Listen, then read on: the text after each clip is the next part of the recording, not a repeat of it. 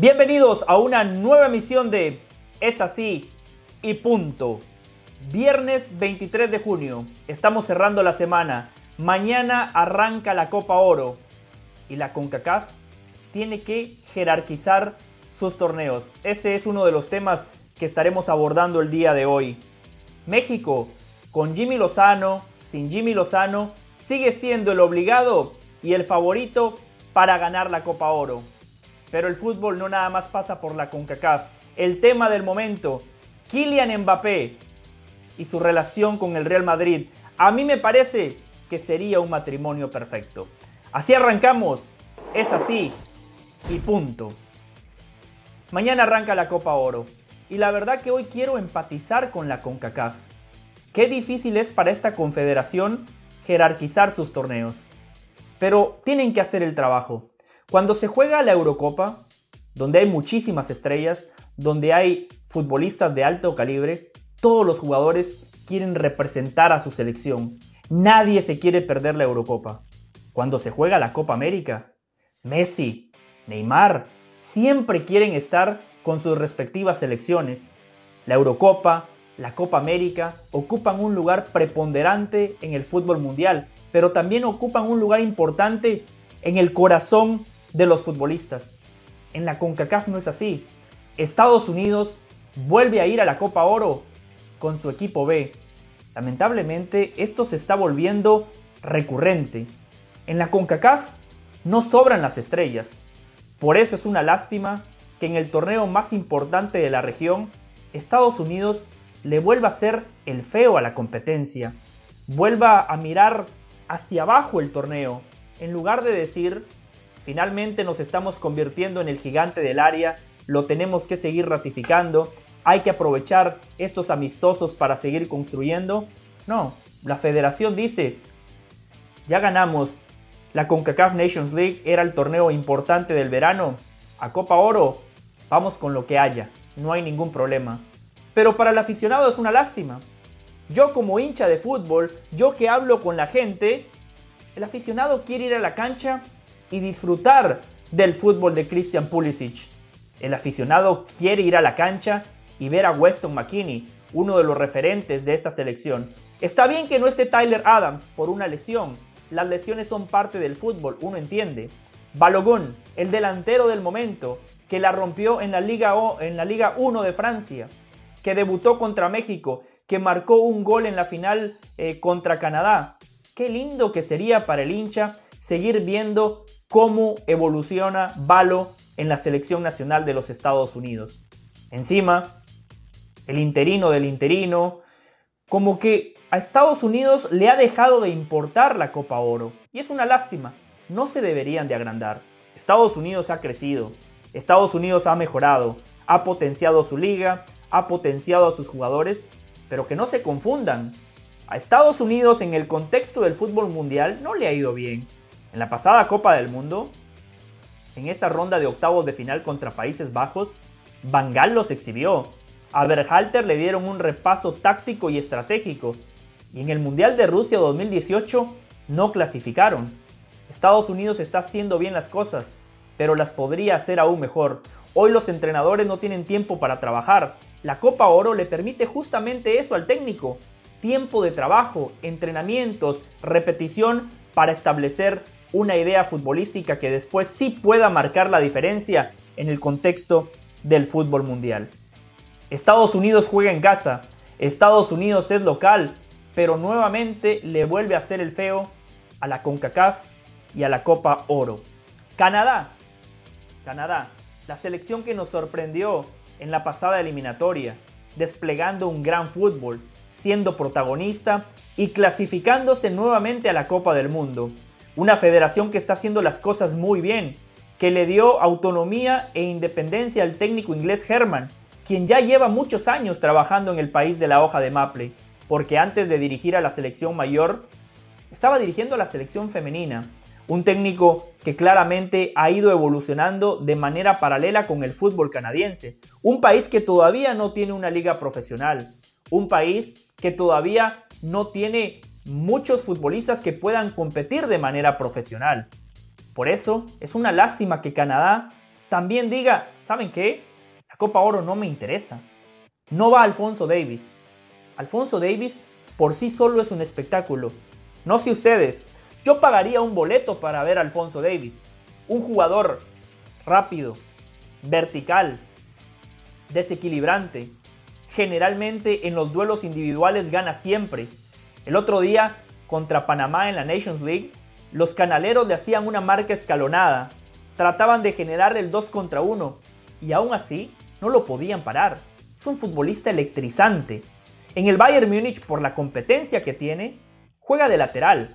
En Canadá le alcanza para jugar de extremo, de delantero por izquierda o incluso podría jugar detrás del 9. Así de bueno es Alfonso Davis. Cuando yo lo vi por primera vez en la Copa Oro de 2017, él jugaba como un segundo delantero y en esa Copa Oro la rompió. Fue uno de los goleadores cuando todavía era un jovencito. Es una pena que la gente no lo pueda disfrutar en esta Copa Oro. Jonathan David, delantero importante, que le fue muy bien en la Ligue 1, en la Liga 1 de Francia, tampoco estará. Y lo mismo pasa con Kyle Larin, que fue cedido al Valladolid de España. Tuvo un muy buen cierre de semestre. No le alcanzó para evitar que el Valladolid descendiera, pero él desde lo individual respondió. Demostró que es un delantero sumamente interesante. Canadá ha ganado nada más una Copa Oro en su historia, en el año 2000. Fue la excepción a la regla. Después no ha sido uno de los grandes protagonistas de la región. Esta era una gran oportunidad para que Canadá, con sus estrellas, pudiera nuevamente ganar un título importante en la CONCACAF, pero lamentablemente no le dan jerarquía al torneo más importante de la zona. Es una lástima.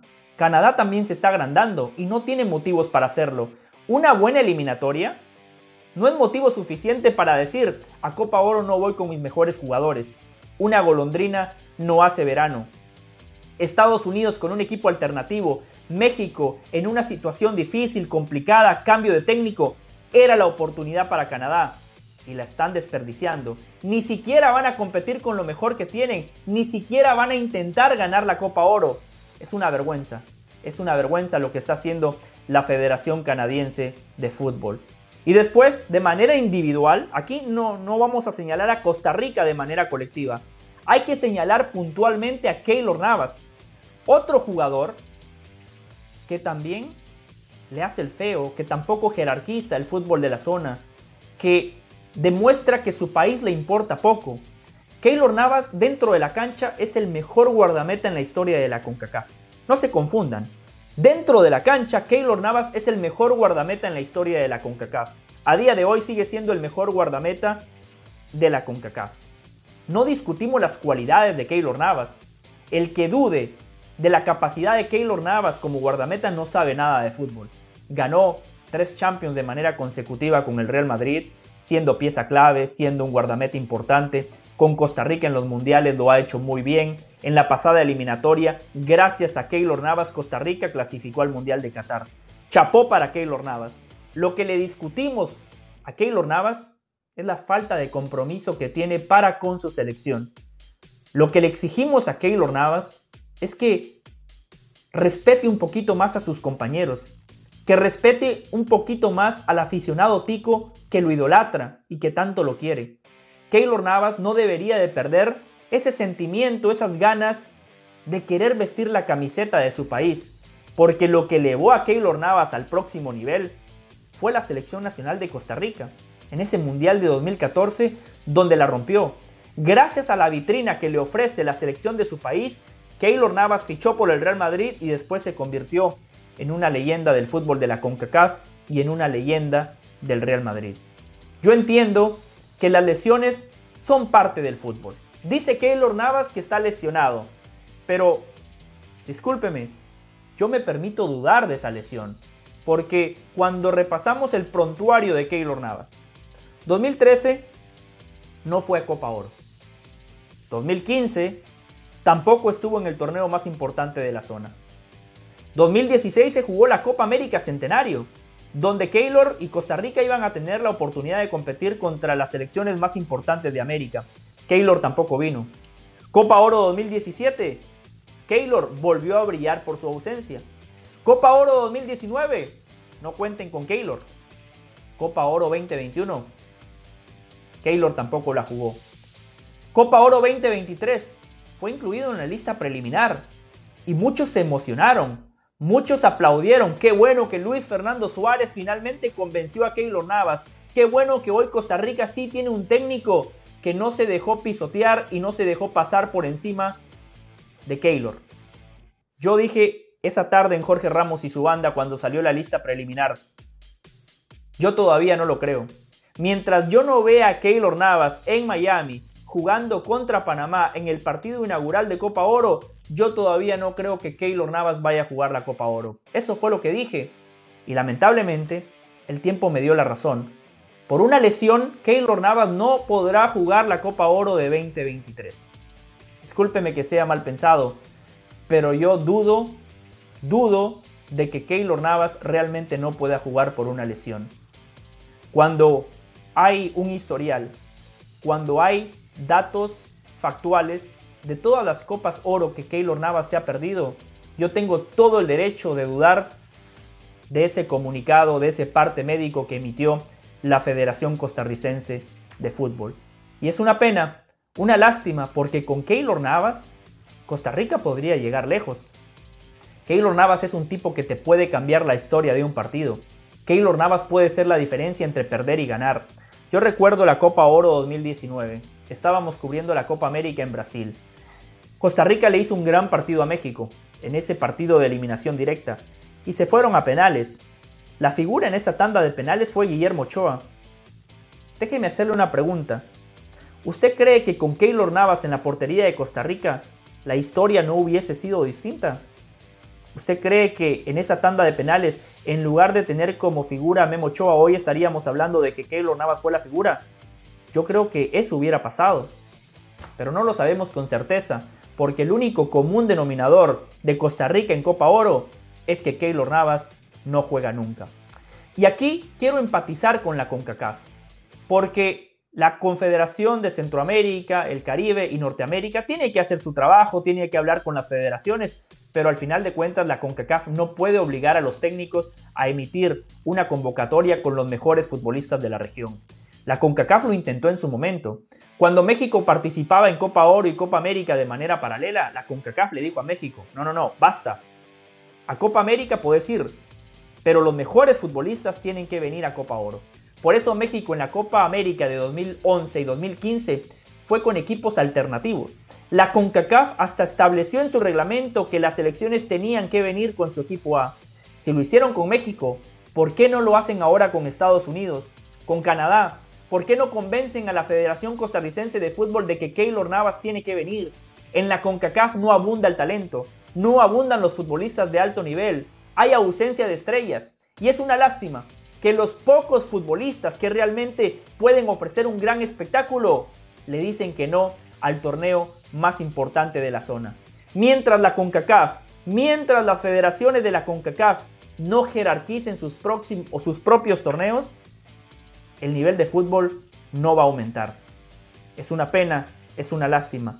Mientras la CONCACAF y las federaciones no le den importancia a los torneos donde ellos participan, el fútbol de la zona seguirá sin crecer.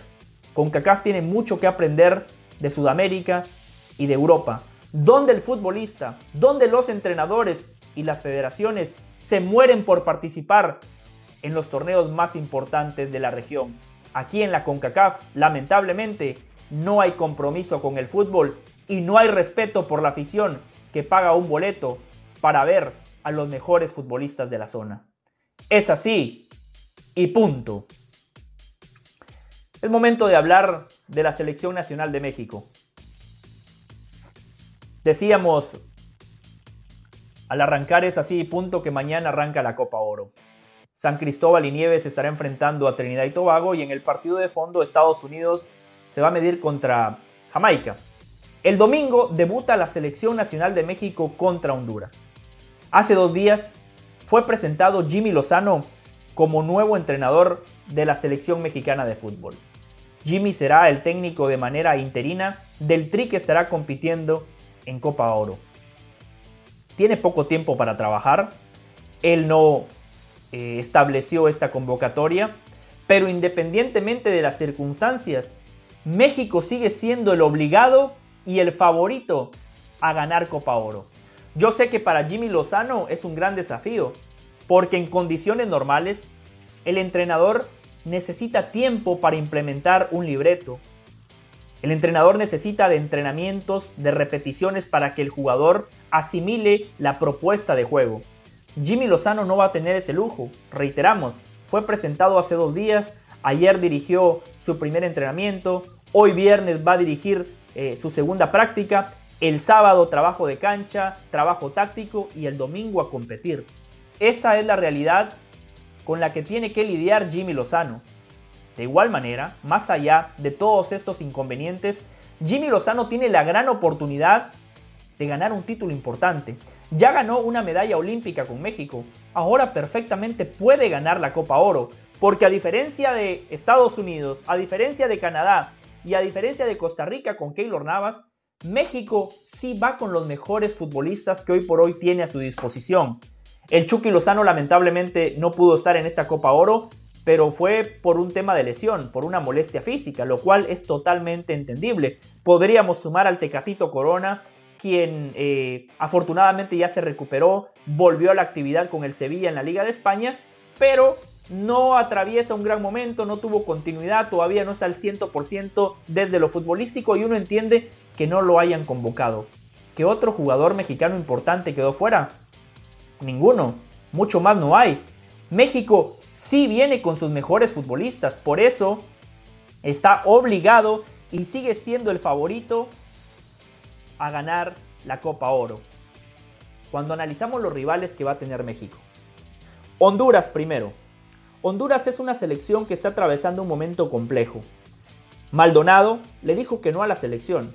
Lo que hizo Keylor Navas, lo que hicieron muchos jugadores de Estados Unidos, de Canadá, lo que hizo Carlos Vela en su momento, también lo hace Maldonado con la selección nacional de Honduras. Dijo no, no voy a Copa Oro. El Choco Lozano, uno de los referentes, no fue convocado. La prensa local, muchos colegas de la prensa hondureña ya están pujando y luchando para que saquen a Diego La Barbie Vázquez y que en su lugar llegue el argentino Pedro Troglio. Hay división en el grupo. Honduras está en un proceso de transición. En la pasada eliminatoria, fue la peor selección de Centroamérica. Honduras no ganó un solo partido en el proceso eliminatorio rumbo a Qatar. Y fue una pena porque Honduras se había acostumbrado a competir, había clasificado a dos mundiales de manera consecutiva. En el 2018 con Jorge Luis Pinto llegaron hasta el repechaje, no les alcanzó, pero era una selección que siempre competía. Hoy Honduras ha ido de más a menos. Está en una etapa difícil, complicada, sangre nueva pero esa sangre nueva necesita partidos para competir, necesita fogueo y la Barbie Vázquez necesita tiempo para que el equipo siga creciendo. El otro rival de México, Haití. No hace falta que yo les diga lo que es Haití en el contexto del fútbol mundial o en el contexto de la CONCACAF, una, una selección de segunda o tercera línea. Y después está Qatar. Qatar que cuando vino a Copa Oro hace dos años compitió de buena manera. Clasificó en su grupo, eh, llegó hasta la ronda semifinal donde vendió cara la derrota contra Estados Unidos. Pero en el pasado mundial ya vimos lo que es la realidad de Qatar. La peor selección en el Mundial 2022, la peor anfitriona en la historia de los mundiales. Ese es el legado de Qatar. Por lo cual cuando repasamos el grupo de México, Honduras, Haití y Qatar, incluso con el Jimmy Lozano que tiene poco tiempo de trabajo, México sigue siendo el favorito y el obligado a clasificar primero y el obligado a ganar Copa Oro. Por eso mucha gente se pregunta si México ya tocó fondo. No, no, no.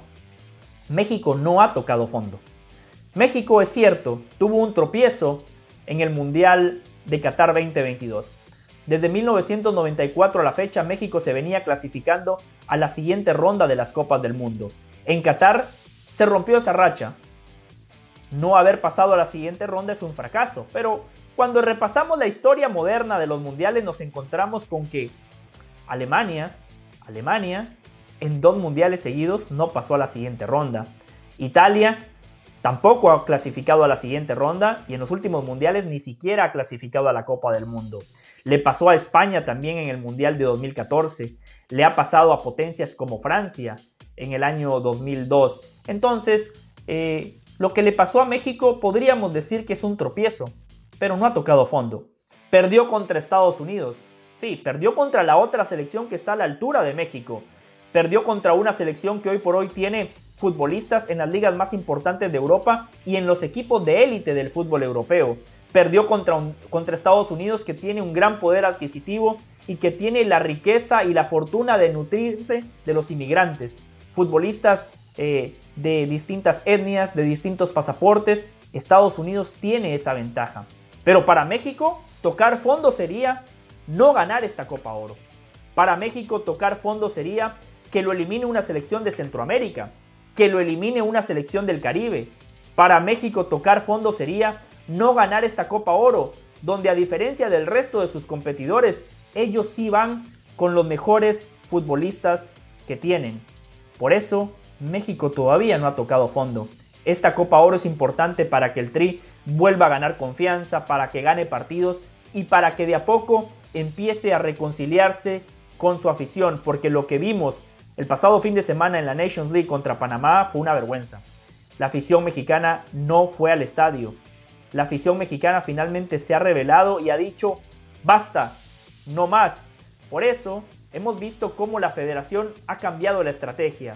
Cuando presentaron a Jimmy Lozano lo hicieron a través de las redes sociales de la federación, hablándole directamente a usted, al aficionado, brincándose a los medios de comunicación. Anoche Jimmy Lozano tuvo una charla también con el aficionado. El objetivo es claro, que el aficionado se sienta más cerca de la selección, que la selección esté más cerca de sus hinchas. Y está perfecto. Pero mucha gente habla de Jimmy Lozano. ¿Qué hará Jimmy Lozano? ¿Qué tan complejo es el panorama para Jimmy? ¿Qué tiene que hacer Jimmy? ¿Cuáles son los objetivos para Jimmy? Yo les voy a decir algo. En esta Copa Oro, el foco de atención tiene que estar sobre los futbolistas. El análisis, la crítica o el elogio tiene que estar sobre el jugador. El futbolista mexicano será el responsable del fracaso de México si es que no ganan la Copa Oro y no necesariamente Jimmy Lozano. Basta, basta de echarle la culpa al entrenador de turno. Es increíble que mis colegas mexicanos y muchos aficionados sigan pensando que los culpables de los males endémicos del fútbol azteca son los entrenadores. Antes era Osorio, después Martino y últimamente Coca. ¿Y el futbolista qué? ¿Cuándo vamos a responsabilizar al jugador? ¿Cuándo le vamos a tirar la presión al jugador? Esta Copa Oro es para que el futbolista mexicano demuestre que dentro de la CONCACAF sigue teniendo jerarquía. En esta Copa Oro vamos a conocer la personalidad y el carácter de los futbolistas mexicanos. Es momento de que el Chaquito Jiménez dé un paso al frente. Es momento de que Edson Álvarez, Memo Ochoa, Montes, Vázquez, Córdoba, Antuna, Henry Martín, Arteaga digan, aquí estamos, no nos escondemos, es importante que muestren personalidad, que muestren factor H. Pero factor H no es pelearse contra Estados Unidos como lo hicieron en la Nations League. Factor H es pedir la pelota, encarar y marcar la diferencia, imponer condiciones. Eso le tenemos que exigir a México independientemente de su entrenador. Más allá de que México va con un nuevo entrenador que tiene poco tiempo de trabajo, que no ofreció la convocatoria, el único obligado y el gran favorito para ganar esta Copa Oro sigue siendo México. Pero el fracaso no será de Jimmy Lozano, será de sus futbolistas. Es así y punto. Vamos a abrochar esta emisión de Es así y punto hablando de Kylian Mbappé. Por cierto, si me quiere escribir lo puede hacer en arroba del valle-espn. Arroba del valle-espn. Estoy disponible para ustedes en Twitter y también en Instagram. Quiero también agradecerle a la gran producción de Es Así Punto por eh, vestir y maquillar este lindo espacio que nos hemos ganado aquí en todas las plataformas de ESPN. Hernán Pereira volverá la próxima semana. Yo sé que ustedes me van a extrañar porque yo generalmente estoy del lado de la verdad. Hablamos ahora de Kylian Mbappé. En las últimas horas ha surgido el rumor, ha surgido la noticia de que el Paris Saint-Germain va a poner a Kylian Mbappé en el mercado. Ya se hartaron. No están dispuestos a que la estrella de la selección nacional de Francia salga gratis el próximo verano, lo cual sería un papelón. Sería otro ridículo más para el Paris Saint Germain. Dentro de la cancha ya han consumado muchos fracasos. Si Mbappé se va gratis, sería un fracaso fuera de la cancha. Por eso la directiva del Paris Saint Germain, los dueños del Paris Saint Germain, han puesto a Kylian Mbappé en el mercado. Precio inicial, 200 millones de euros, que fue justamente lo que el Real Madrid ofreció por Mbappé el verano pasado. El Madrid claramente no está dispuesto a pagar esa cantidad. Eh, Paco Bullo, ex guardameta del Real Madrid, que hoy trabaja en programas importantes de España, dijo que el Madrid estaría dispuesto a ofrecer 120 millones de euros y a partir de allí arrancaría la negociación. Yo creo que el dinero no va a ser problema. El dinero no va a ser problema. El Madrid tiene que encontrar la manera para fichar a Mbappé y Mbappé tiene que encontrar la manera de que el Real Madrid lo fiche porque ambos se necesitan mutuamente. El Madrid necesita gol. El Madrid necesita jerarquía. Tras la salida de Benzema, ese puesto ha quedado acéfalo. Después de que se fue el balón de oro, el Madrid necesita un futbolista que pueda cumplir y que pueda llenar las expectativas de todos. Ese jugador es Kylian Mbappé. Y Mbappé también necesita el Real Madrid. Porque el verano pasado Mbappé dijo no. ¿Y qué le pasó? Fracaso monumental en Champions. Nuevamente eliminado en la ronda de octavos de final.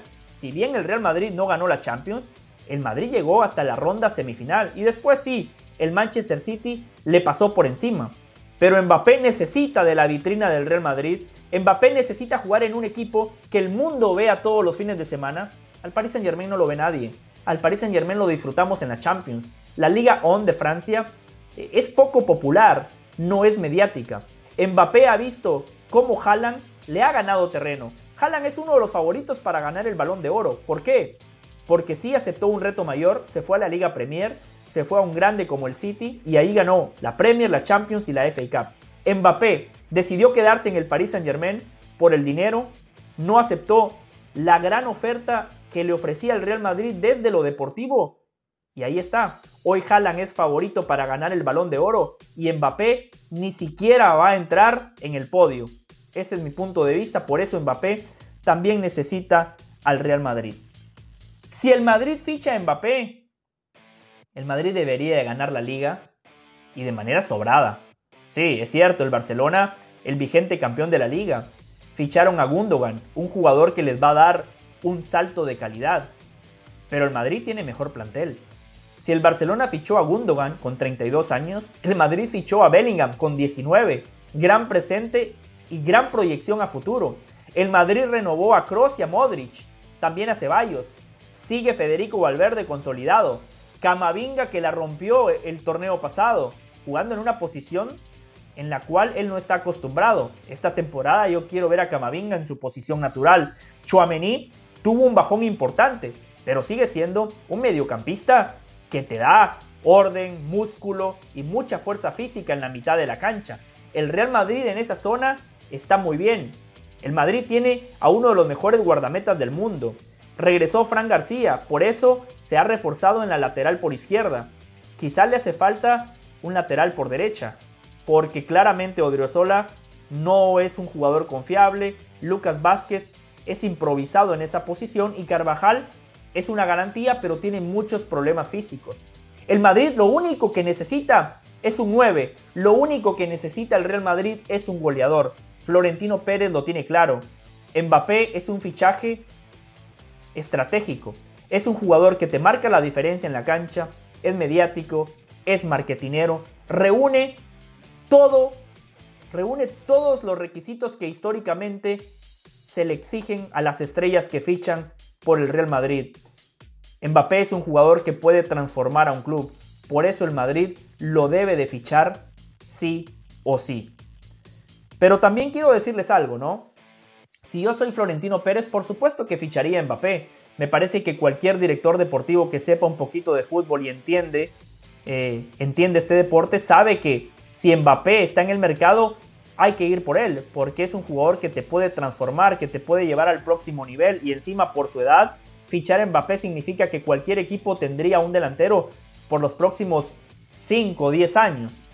Eso es Kylian Mbappé, campeón del mundo en el año 2018. Y en el 2022 Francia no la ganó, pero no fue por Mbappé.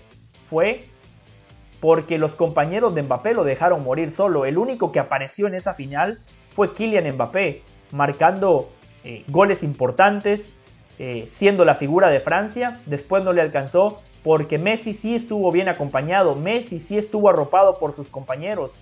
A Mbappé lo dejaron morir solo. Por eso es clave de que el Real Madrid fiche a Mbappé. Ahora, desde lo futbolístico, claramente hoy el Real Madrid necesita más a un Haaland que a un Mbappé. Reitero, no se confundan, el Madrid tiene que fichar a Mbappé, no nada más para esta temporada, para la próxima década. El Madrid necesita este tipo de jugadores. Pero si hablamos estrictamente futbolístico y hablamos con cualquier entrenador, si se fue Benzema, lo lógico sería que llegara un jugador con esas características. Mbappé juega en la misma posición donde se desempeña Vinicius. Mbappé ha jugado de 9. Mbappé sabe jugar de delantero, pero él hace unos meses declaró que él no quiere jugar como 9. Él quiere jugar por la izquierda. Allí juega Vinicius, que fue el mejor futbolista del Real Madrid la temporada pasada. Vinicius es buenísimo. Yo valoro y aplaudo la evolución que ha tenido el brasileño. En los últimos dos años ha sido clave.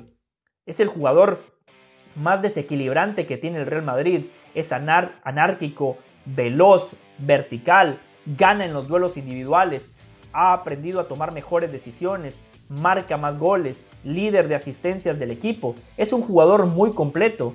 Pero si lo ponemos en el mano a mano con Mbappé, a mí me sigue gustando más Mbappé. Entonces, ¿qué va a hacer el técnico?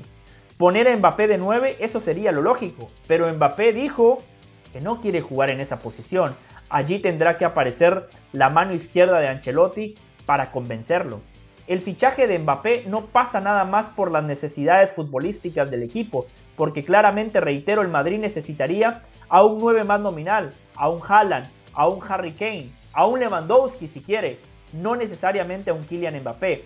Lo que pasa que el Real Madrid sabe que la oportunidad de mercado está allí y el Madrid no se puede permitir por tercera vez dejar escapar a uno de los mejores futbolistas del planeta Tierra. Al final de cuentas, el fútbol sigue pasando por los futbolistas y cuando repasamos la historia del Real Madrid, sí, Ancelotti es muy bueno como entrenador, Zidane fue fantástico, del Bosque, muy bueno, Capello, el que usted quiera.